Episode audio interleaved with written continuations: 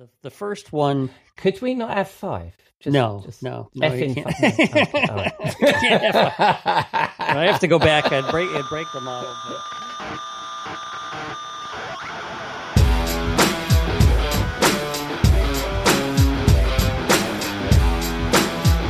Hello and welcome to episode 183 of the Rockstar CMO Effing Marketing Podcast. It's Saturday the 16th of September. I hope you've had a great week and you are well and staying as sane as you feel you need to be. I'm your host, Ian Truscott. I'm no rockstar, but with this podcast, I share the marketing street knowledge I've picked up on my journey from sysadmin to CMO with the help of some true rock stars. My guests and chums who I hope will inspire the marketing rockstar in you. Come say hello. You can find us on rockstarcmo.com or rockstarcmo on X or on LinkedIn. This week, I share a thought about popularity versus profitability. We follow up on last week's topic with our resident Rockstar CMO advisor, Jeff Clark, who shares his approach to marketing technology. And we end the week with my friend and content marketing guru, Robert Rose, in the Rockstar CMO virtual bar for a cocktail and a marketing talk.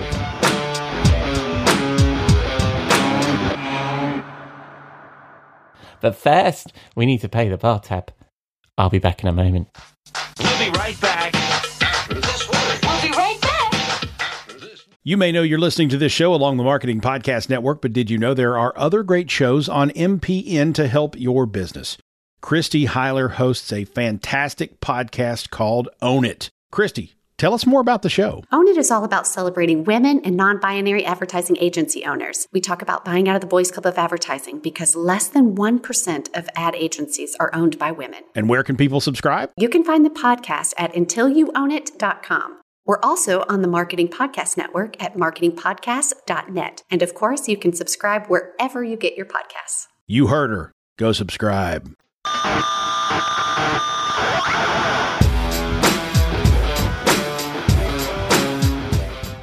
I talk about how art, awareness, revenue, and trust is the mission of marketing, particularly in B2B. But we need to think about how we balance our focus on those three things. Do we want to be profitable or popular? That's my thought for this week. A couple of weeks ago, I read a post on LinkedIn by Jay Acunzo, who, if you don't listen to his podcast or follow him on the socials or read his blog, is incredibly helpful and open about his own experiences with his coaching business and podcasting. Jay shared that his consulting business sells high ticket things which require lots of trust before you're likely to buy. And his post is about how he could get more attention on social media, more, more awareness by posting the sort of thing that attracts likes, shares, and discourse. But he asks if that kind of content would help build the trust his clients need to have in him. Well, probably not. As Jay says, you would look more like you're selling deodorant or soda than powerful strategic transformation of his clients' brands or careers. After I read his post, I was chatting to a chum over lunch who's a very respected consultant, analyst, and writer. She posts on LinkedIn, but she doesn't play the social hustle game. And she shared how none of her equally successful consulting chums are stars on the platform by them vanity metrics. Coincidentally, in the same week, I was also chatting to another chum of mine on a totally different topic, and he shared that people we both know who are killing it on the socials are not seeing this convert to business in what seems to be a difficult consulting climate right now. It seems, as Jay observed, popular is not profit. Jay's advice tends to be for folks running their own businesses, but I'm in the corporate world of B2B marketing. And as I mentioned at the start, I bang on about how the mission of B2B marketing is to create art, awareness, revenue, and trust. Is it the same for us? Could we compromise profit, profitability or revenue with a drive to be popular or awareness? Well, yes. The three things that are need to be balanced. You can create a lot of awareness, move the needle in all the vanity metrics, post the kind of shallow content that gets attention and clicks, and see those vanity metrics move up and to the right. I've been saying for about 20 years that if you train a cat to play the piano and put that video on your B2B website homepage, you will blow your website visitor metrics. But would it create trust? Specific, specifically, easy for me to say, with a much smaller audience who influence or decide whether you make the most important part of my art acronym revenue. Probably not. My example of the cat playing the piano is silly, but you see this kind of advice all the time about how to attract top of funnel attention, likes, and shares. But you have to think, do these things create trust in your brand? We can learn a lot from Jay. Whether you're a consultant or a B2B brand, getting attention is different from getting customers. Think about the content you're posting as you want to be profitable, not popular. Okay, that's quite enough of me. I'll include a link to Jay's post in the show notes that inspired that thought. And I've been doing this thought thing at the beginning of the show for a few weeks now. I'm curious what you guys think of this new slot. You know where to find me rockstarcmo.com or rockstarcmo on the socials. Right, time to join Jeff Clark, our resident Rockstar CMO advisor and former Forrester research director in our marketing studio. Ian, welcome to the studio. And I, Thank you, mate. And I like how I can. reason, I love that. By the way, I love that coffee mug that you've got. You have to send me one of those things. yeah, I love how. I also love how I knew full well you were going to ask me a question, but I just thought I'd take a sip of tea at the moment that you that you asked me a question. But it was the Rockstar Yes. coffee mug or tea mug, depending on what you're putting in it. yeah. It's funny. I had, we were having a conversation about that the other day because somebody saw that there was the Rockstar CMO logo behind me, which isn't there at the moment. And and they were like, "What? What's that?" What happens is, is I go onto Vistaprint, and when you have a distinctive logo, it's very hard only to buy one thing, and you end up buying mugs. I should send you some. We keep saying I should send you some stuff. I, I, need to I send know, but it, you know, it's probably stuff. cost more to send it over the ocean than uh, it would be for me to That's go make my own. That's true. Anyway, so thank you for welcoming to the studio. And we are back to our normal structure, which is where you're the uh, brains of the operation and I shall ask you questions rather than last week where I provided the random input. And last week we talked about, I was going to say back of a fag packet, but as we've both discussed, that does not translate well. But basically, my view, based on the back of a beer mat or the back of a napkin, Back of a napkin. it could be the front of a napkin. It could be. That where I, if I was to sketch out the five effing fundamental marketing technologies that I would want in my next CMO gig, those would be the ones I would draw on a napkin in an interview with some CEO or somebody that was just about to offer me a shed load of cash, right? So we've got that picture in our heads. That's good. But you, as as as always, with your with your incredible experience at Forrester, have a much more structured view. And you talk about capabilities, so I thought we'd explore that. What say you, Jeff? Well, you know, it, it, there are many ways to describe the different types of marketing technology, but when I think when you when you're trying to put it in the perspective of what does the marketing department have to use to support their work, and it's often called the Martech your stack, right? You know, I never really like Yes. the term stack because it it implies something that's kind of like you know sits in a box somewhere or you know stack of boxes, and it really is a little more I like. I sorry, mate. I saw this in the notes. I'm really curious about this because because we always talk about Martech Stack and we talk about Frankenstacks and things like that. Stack is always in there. What would what term do you prefer? I, you know, it's that is a really good question. The thing about stack is that it, implies that it's kind of like it's bounded. You know, it's a it's a pile of Mm. things, and really, what technology is more integrated with the individuals. You know, the people. So if you think of your people, process, and tech, it's more like an ecosystem than it is a stack. A stack. So Yeah, I would yeah, I would go with a marketing ecosystem, technology I like it. ecosystem. All right, so let's get back to the business. Let's get back on up top. I think the you know the way that I like viewing it, the way that we developed while I was at, at Forrester, and and they're still they're still using is this kind of a capability view. You could call it a business requirement view, but it's it's to say what are the things we're trying to accomplish.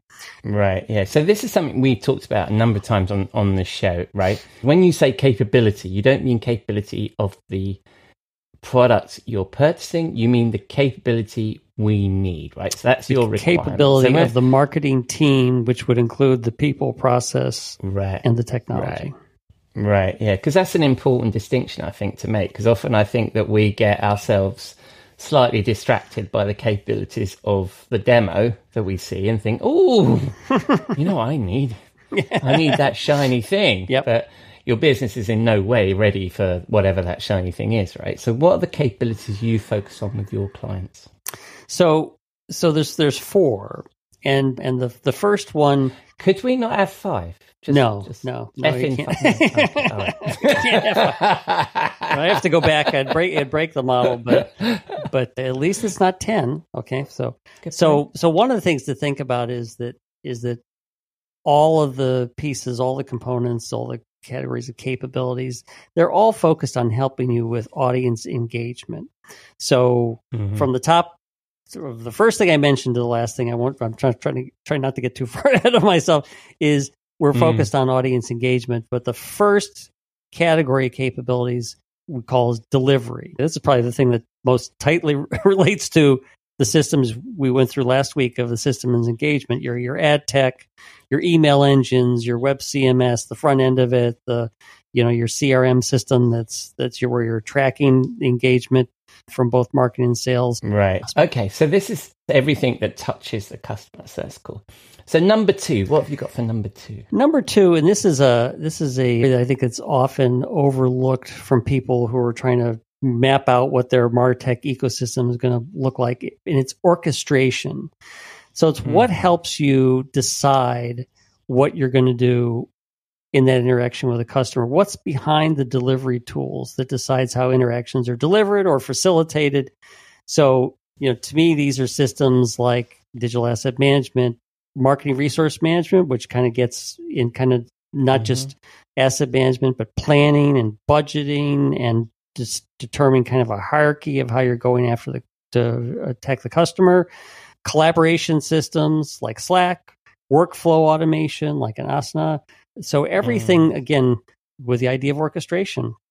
What's in the back Mm. room that is us like making us decide how how the how the interactions are happening what gets you know when when the customer does a and we want to deliver them b where is that decision housed All right, so I think this is interesting because I was exactly this. I was on the same page as you because I can't help now comparing our different models. And you went for four, and I went for five. And I think I talked about systems of orchestration. Now, what I found interesting when I was thinking about systems of orchestration, and I like where you've landed on this because this is more like how we as marketers sort of make shit happen, right? So absolutely about workflow automation and, and Asana and stuff, which I I depend on. What about the orchestration of the experience for the customer? So when you say orchestration, do you mean personalization engines, for example, and stuff like that? Or is this purely about how we get shit done? As no i think it includes the personalization engines and y- y- you know Okay. Mhm. it, uh, again i think the best the best way of phrasing it is that when you have your delivery system and it needs to take the next actions or you need information as to what the next actions i should take you know because Mhm. you've maybe you've created a plan so and the plan would Yeah. help you say these are when certain campaigns certain tactics are going to be executed but then from a personalization perspective you want to be able to have encoded in your marketing ecosystem that if customer A responds to interaction A and you want to deliver B, you know, what is that going to be? And again, mm-hmm. you know, one of the, the things that's helpful about taking a capability view is that is that there are any number of systems that could actually have this Yeah, capability. Yeah, yeah. to do this this this you know to, to take this task and so you know making sure you know if you created your plan you know these are all different aspects of orchestration that you know that frankly in a, in a lot of companies that i've done consulting with is that this is either absent or it's not particularly well coordinated Yeah, and I, I, and I think this is one of those areas that I think we touched on last week, which is that every tool has a small amount or a large amount of these kinds of functionalities, like in terms of workflow. And I think, I think I probably mentioned last week, you know, when I was in pre-sales, when I was selling um, content management solutions, quite often the customer would say, "Can we turn that shit off?" Because they didn't want Yeah, complex yeah. workflow yeah you know they didn't want complex workflow because it was just three of them publishing web pages right so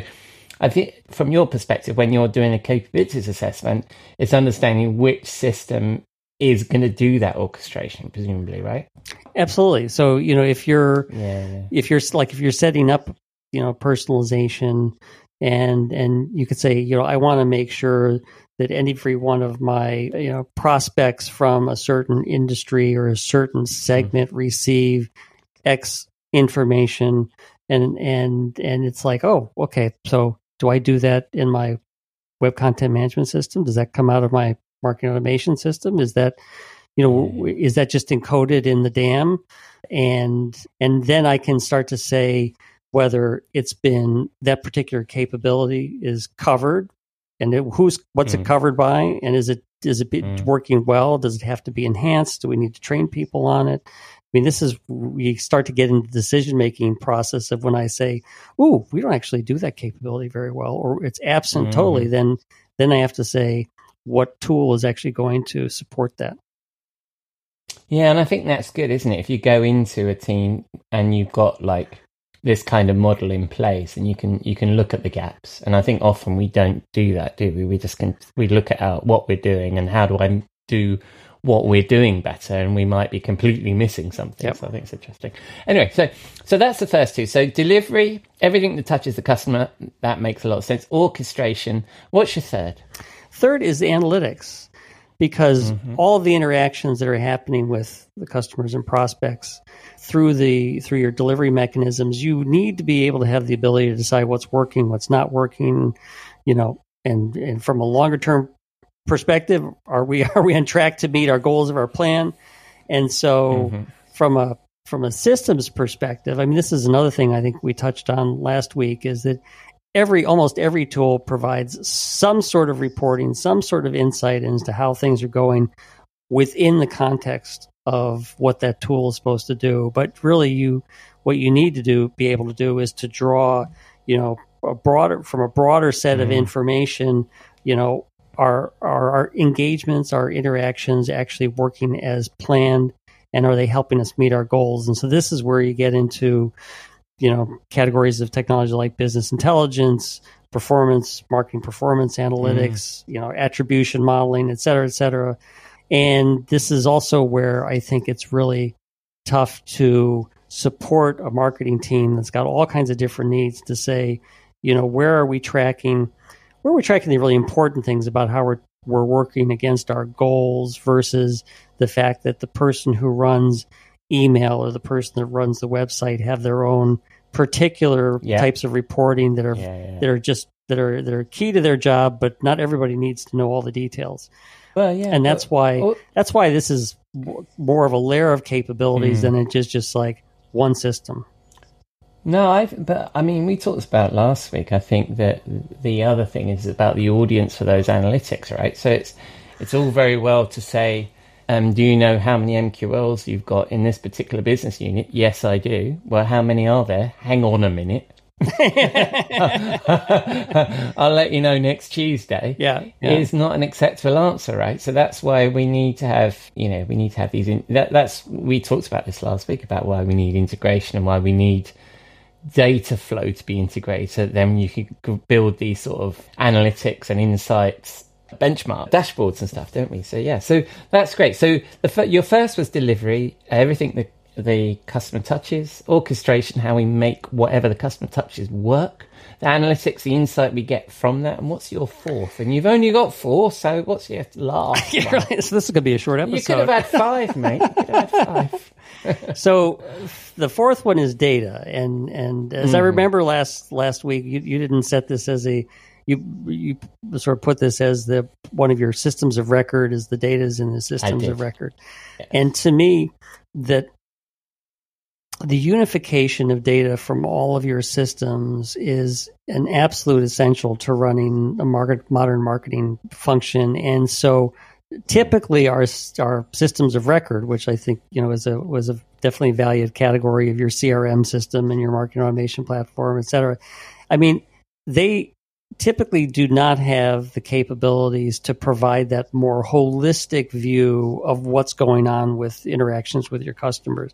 And this is where customer data platforms, data unification in conjunction with like a data lake or a data warehouse are really important. You know, you're be able to you need to plug in all your external data sources. You know, where do I, where does my intent monitoring information go? Where does my you know Yeah. my marketing automation tracking of leads, and then it goes into the CRM system. And okay, now that that's gone off to another system. Mm. So all these things have to come into you know a centralized spot, and often one of the reasons I think this is a set of capabilities as much as a single system is that you know there's lots of things you may need to do in terms of the again unifying the data enhancing you know manipulating data that comes in from external resources so so oftentimes this is a suite of data tools and marketing operations and a marketing sales ops team that is actually helping to Mm. manage those tools sometimes with you know the help of data scientists and and, and other people who really Mm.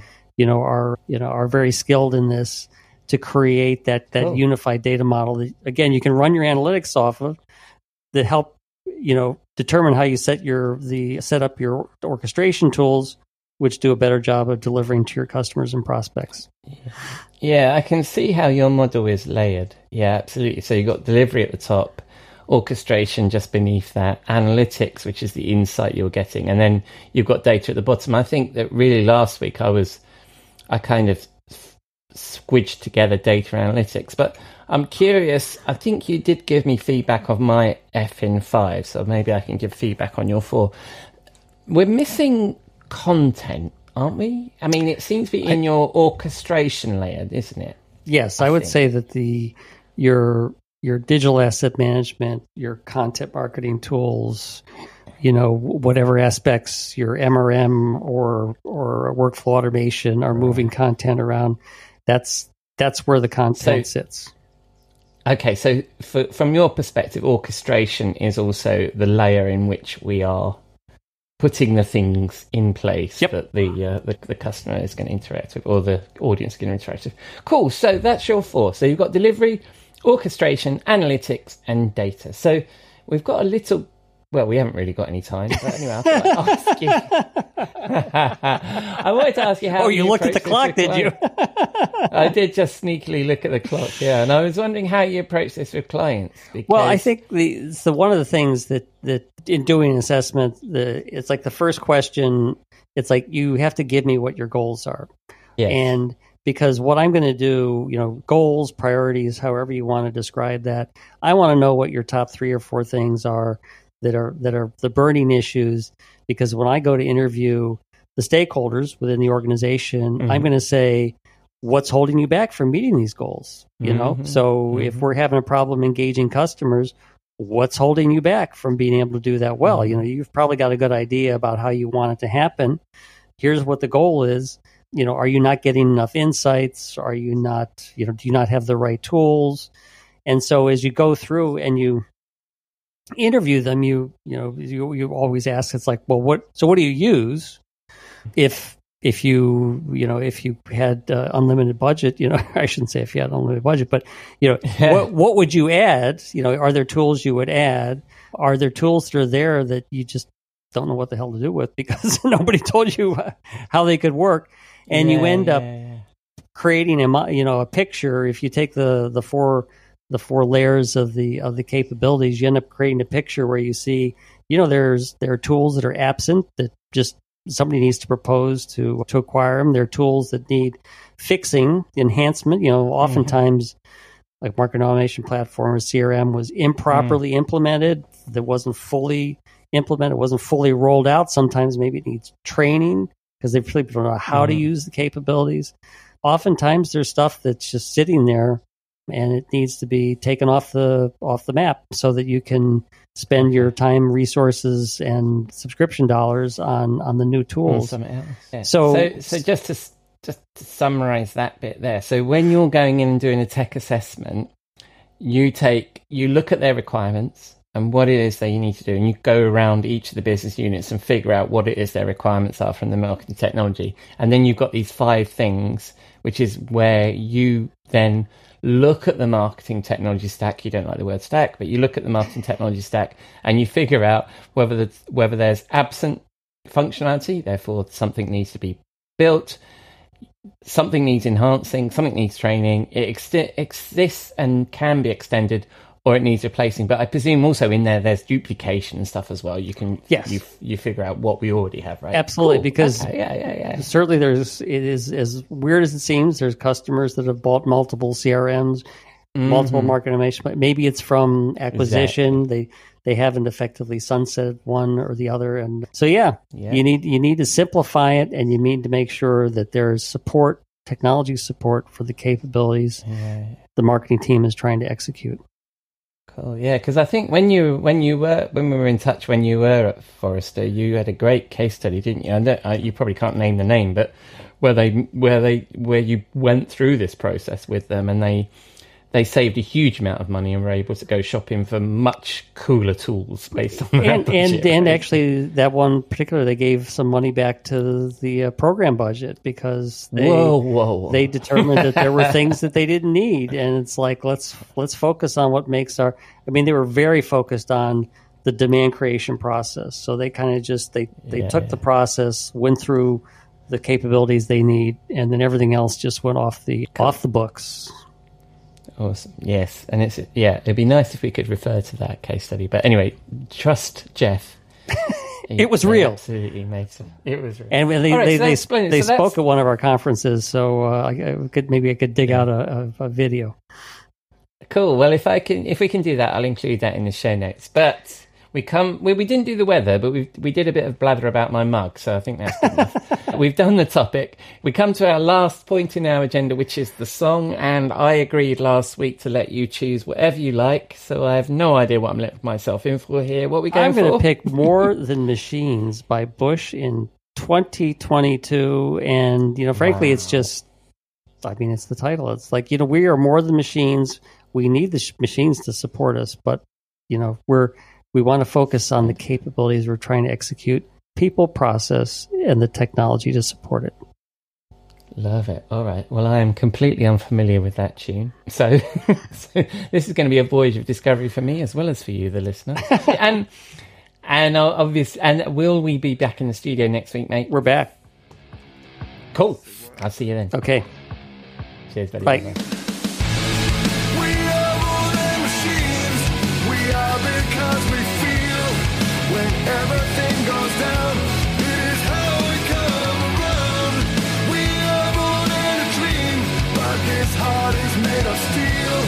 I said I need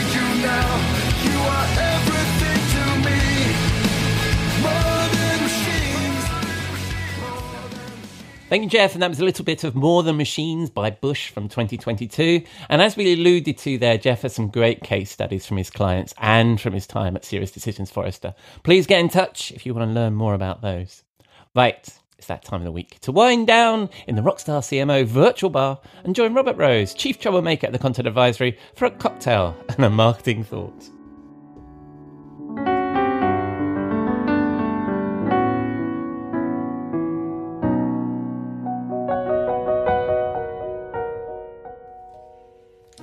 Good evening, Robert. What are you drinking? Oh, hello, my friend, and welcome to the bar. I hope Mm-hmm. that it has been a the beginning of fall for you there. Mm-hmm. It has certainly been been the beginning of fall here in Southern California. So uh, we have a nice, cool sort of crispness in the air that I'm that I'm hopeful for. It's perfect for this time of year with sports and where we are, and it's my favorite time of year. So. Um, feeling particularly energetic, I guess, is the is the to, is the point as we as we move into the bar and I have to interrupt have all you. kinds of wonderful. What's that? I have to interrupt you there because you mentioned sports, and I have to uh, I have to say something about our Cowboys. I'm going to say our Cowboys. Ah, well, aren't aren't you a sweetheart? Yes. For the for the two and a half people in your audience who actually give a shit about such things. but, how, but that was you. You beat New York, and they scored nothing at all.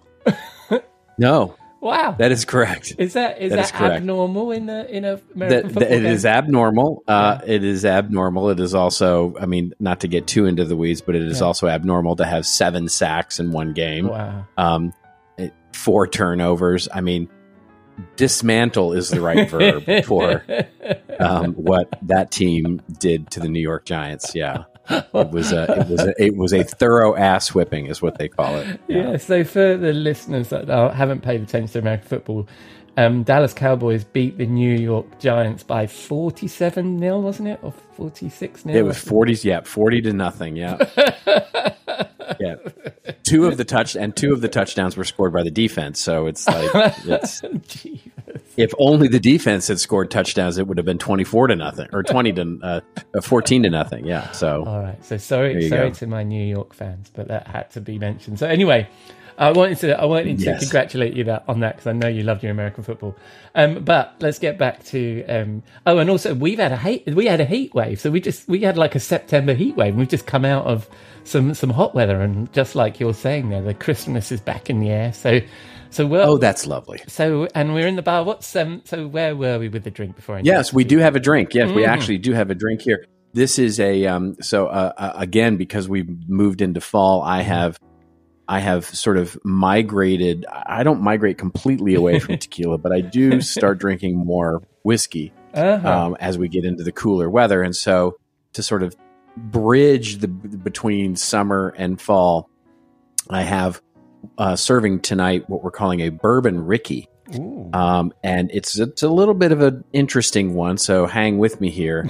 I'm sure you have all these uh, ingredients in your desktop bar, which will include your favorite bourbon. Um, Mhm. does not need to be a particularly like aged or fine bourbon, but a bourbon that is Mhm. better um, for this than a Scotch or or something like that. Yeah. Um, and so get your favorite bourbon, and it's one and a half parts of bourbon Mhm. then lime juice and i know that sounds really weird but this is sort of the bridge between summer and fall Yeah. um, so it's it's one part lime juice Yeah. and then uh, again if you prefer sparkling water sparkling water but club soda is really what makes this thing sing and it would be five parts uh, uh, club soda sort of you know just to, to mix it Mhm. up there and then of course poured over ice um, and it's very easy drinking. Um, Mm. It's just a lovely way to sort of bridge the warmness of summer and the coolness of fall, and, Mm. and have something that you can drink in the in the evening time, and uh, a lovely, lovely cocktail, Yeah, no, I, I've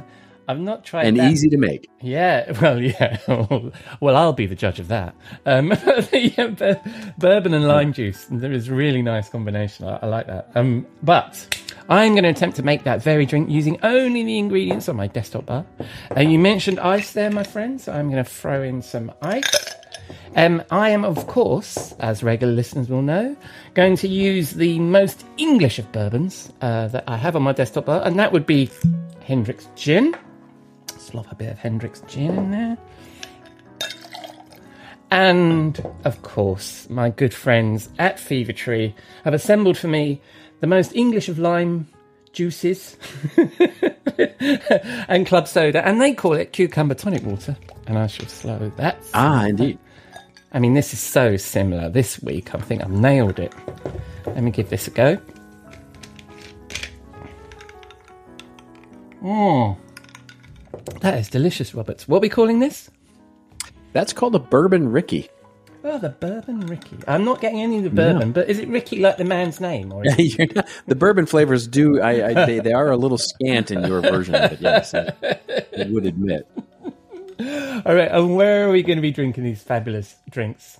Well, I think we have to go somewhere nice for fall where the leaves are turning Oh, uh, and those kinds of things. And so I was actually looking at a friend's itinerary last week, and he was up uh, and he was taking pictures up in Maine. Oh, yeah. Um, and so it feels like the right place to be is up Yes. somewhere in Maine, Mhm. um, which is a state here in the U.S. For those of you who may not be aware and maybe a little more global than the U.S. But yes, so up in Maine there are some beautiful places, Narragansett and some other uh, smaller towns up there where we could sit on the water in some pub somewhere and drink these bourbon rickeys as summer turns to fall and the leaves begin to change and and it, there's a crispness in the air and and good sports are happening. I love it. I love it. And um, I can picture. I spent quite a lot of time in uh, the north, northeast of uh, of your fine country. And what would we? Um, and when conversation turns to marketing, as it often does with us, what are we talking about this week? We're talking a little bit about content marketing Um, and it's uh, something that I'm working on uh, because it's going to be the theme of my keynote um, at this year's Content Marketing World, and it's also going to be, as as you'll soon learn, um, it's really the back.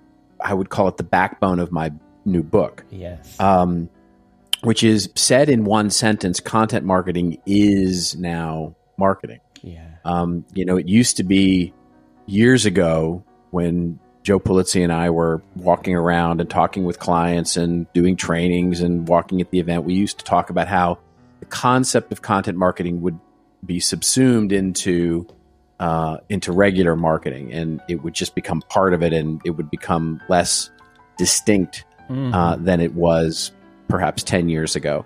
But what I've actually seen, the trend, uh, and my point of view on that has changed, and it's actually the other way around.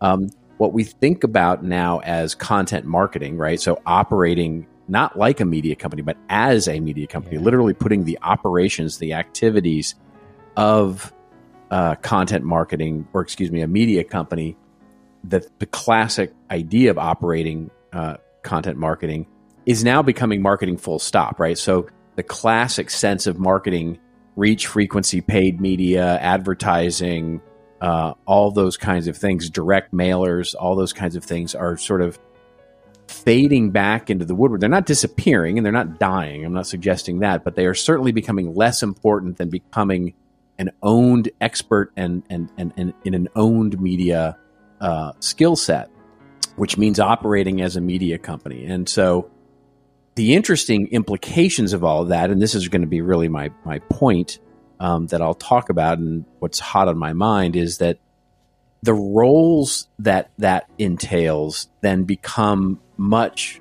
more overlapped with classic marketers. And what I mean by that is that when we think about content marketing today or yesterday or five years ago, we defined all these roles that were very specific to the content marketing idea, right? So, a content strategy director or a chief content officer or a, a content production director or content manager, audience development manager, and these roles that we defined and still define to this day.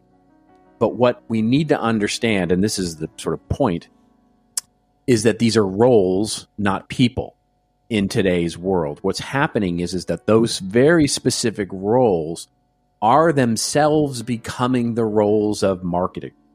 And so the marketing manager, the product marketing manager, the advertising manager, all of these classic headcount and classic team roles within a marketing and, and, and, and communications organization are now adopting the roles of content marketing Mhm. as part of their job. And so as we start putting together our teams and our career pathing and all of our strategies, it's super important that we acknowledge that the roles of content marketing are different, but that those roles are becoming increasingly performed by classic marketing and communications professionals.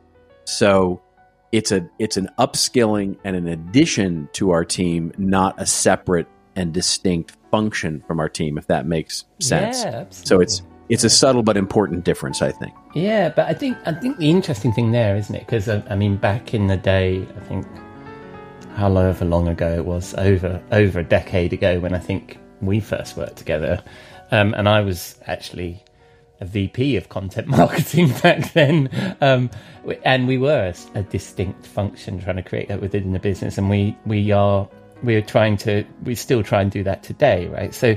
Um, it, I think it's because we felt that there was a different set of skills that needed to be honed, right? Is there a risk that if this then just becomes part of marketing, that we just drift back into the way marketing's always been done, and and those and that storytelling discipline gets lost? Do you think? Well, yeah, I do Yeah. think that that's true. I think that that there is a risk of that, right, where it becomes muddy, right? Yeah. Um, and one and, and and and you bring up a good point, which is in many cases when we're working with clients, one of the things that becomes increasingly important as uh, a business tries to stand up a content marketing strategy is that they actually acknowledge that those roles are important Mhm. and that they will become part of the official responsibilities. In so many cases, what happens is, is they go, "Oh yeah, content marketing, great. When you have time, Mm. dot dot dot, you know, or as your bandwidth allows, dot dot dot, figure out the blog or figure out this content or go create a process for this, et cetera, et cetera. And of course, that time, that bandwidth, you know, the ellipses that follows all that never happens because nobody has time for that. And so thus it becomes an informal part of what we're trying to do. Therefore, it just never gets done. And so part of the acknowledgement here, and I think it's an important piece of it, is that the business has to acknowledge that these roles are actually, you know, they need to be bonused, they need to be measured, they need to be managed, they need to be part of the official job description, they need to be part of, you know, all of the things that we do in marketing have to include these things. They're not just nice to haves, they're actual activities that are officially recognized. Right.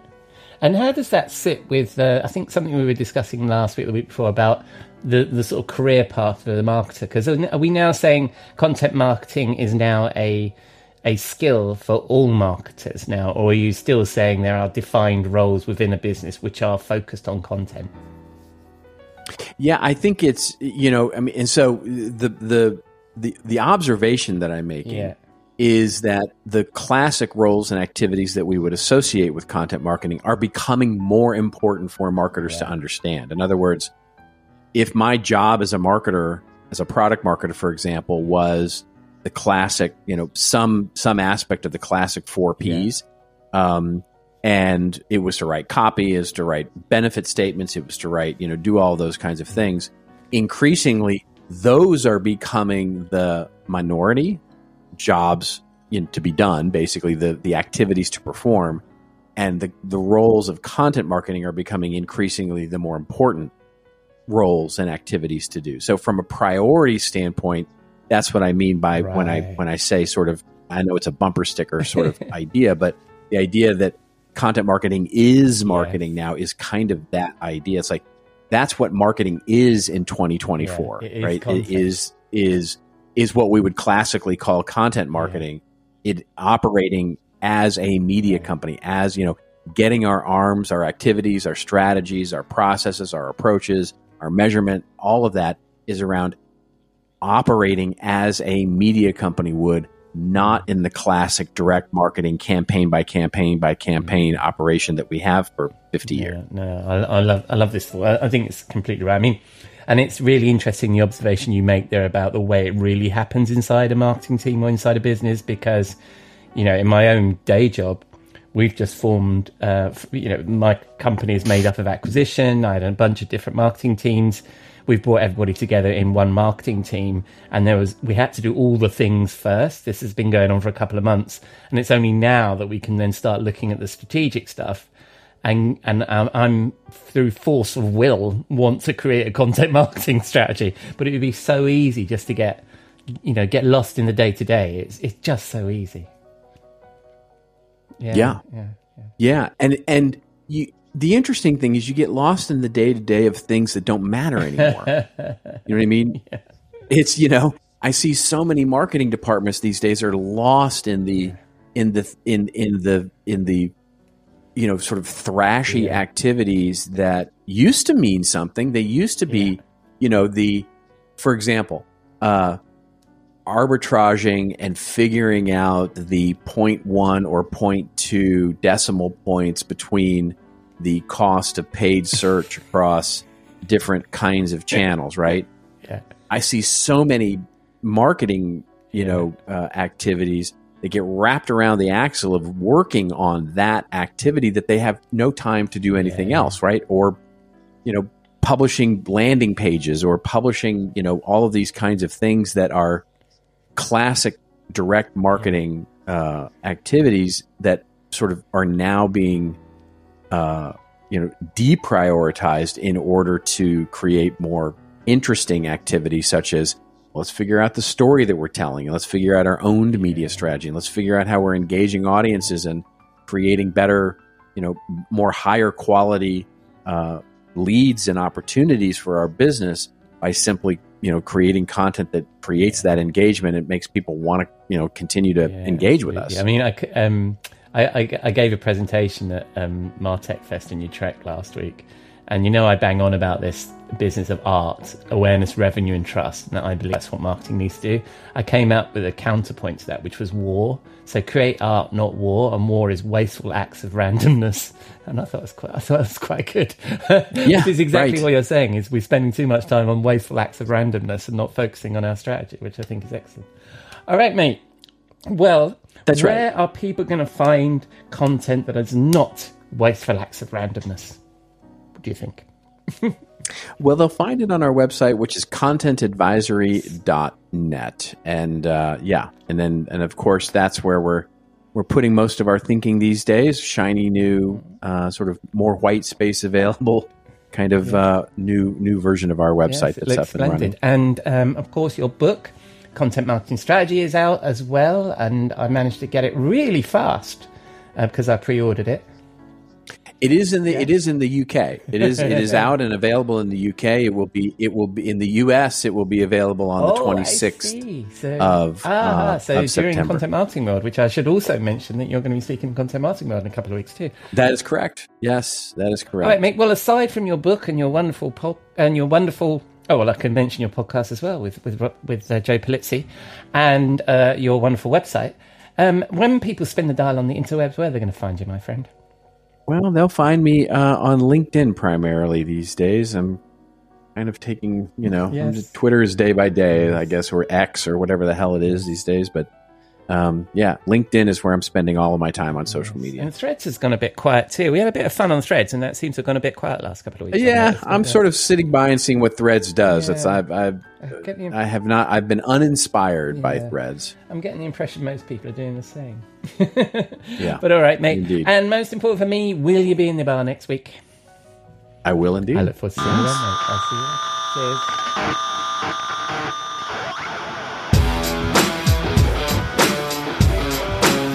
Thank you, Robert. Something to think about there. Like so many words we've put in front of the word marketing, like digital marketing, it seems content marketing is now just marketing. So that's a wrap on episode 183 of the Rockstar CMO effing marketing podcast. I've been your host, Ian Truscott. Thanks to Jeff and Robert for sharing their insight and to you for dropping a dime into your podcasting jukebox, selecting our track and jiving along with us. You can find all of our links and the things we discussed in the show notes on rockstarcmo.com, along with our blog, newsletter, and all of our previous episodes. And please let us know what you think via the socials. Drop us a rating or review in your favourite podcast app, or just keep listening. I'm glad you're here. Next week, I'll have a guest. Although he said he'd be back, Jeff is actually going to be away. But Robert will be in the bar as usual, and I hope you'll also be there and join us again here next week on Rockstar CMO FM.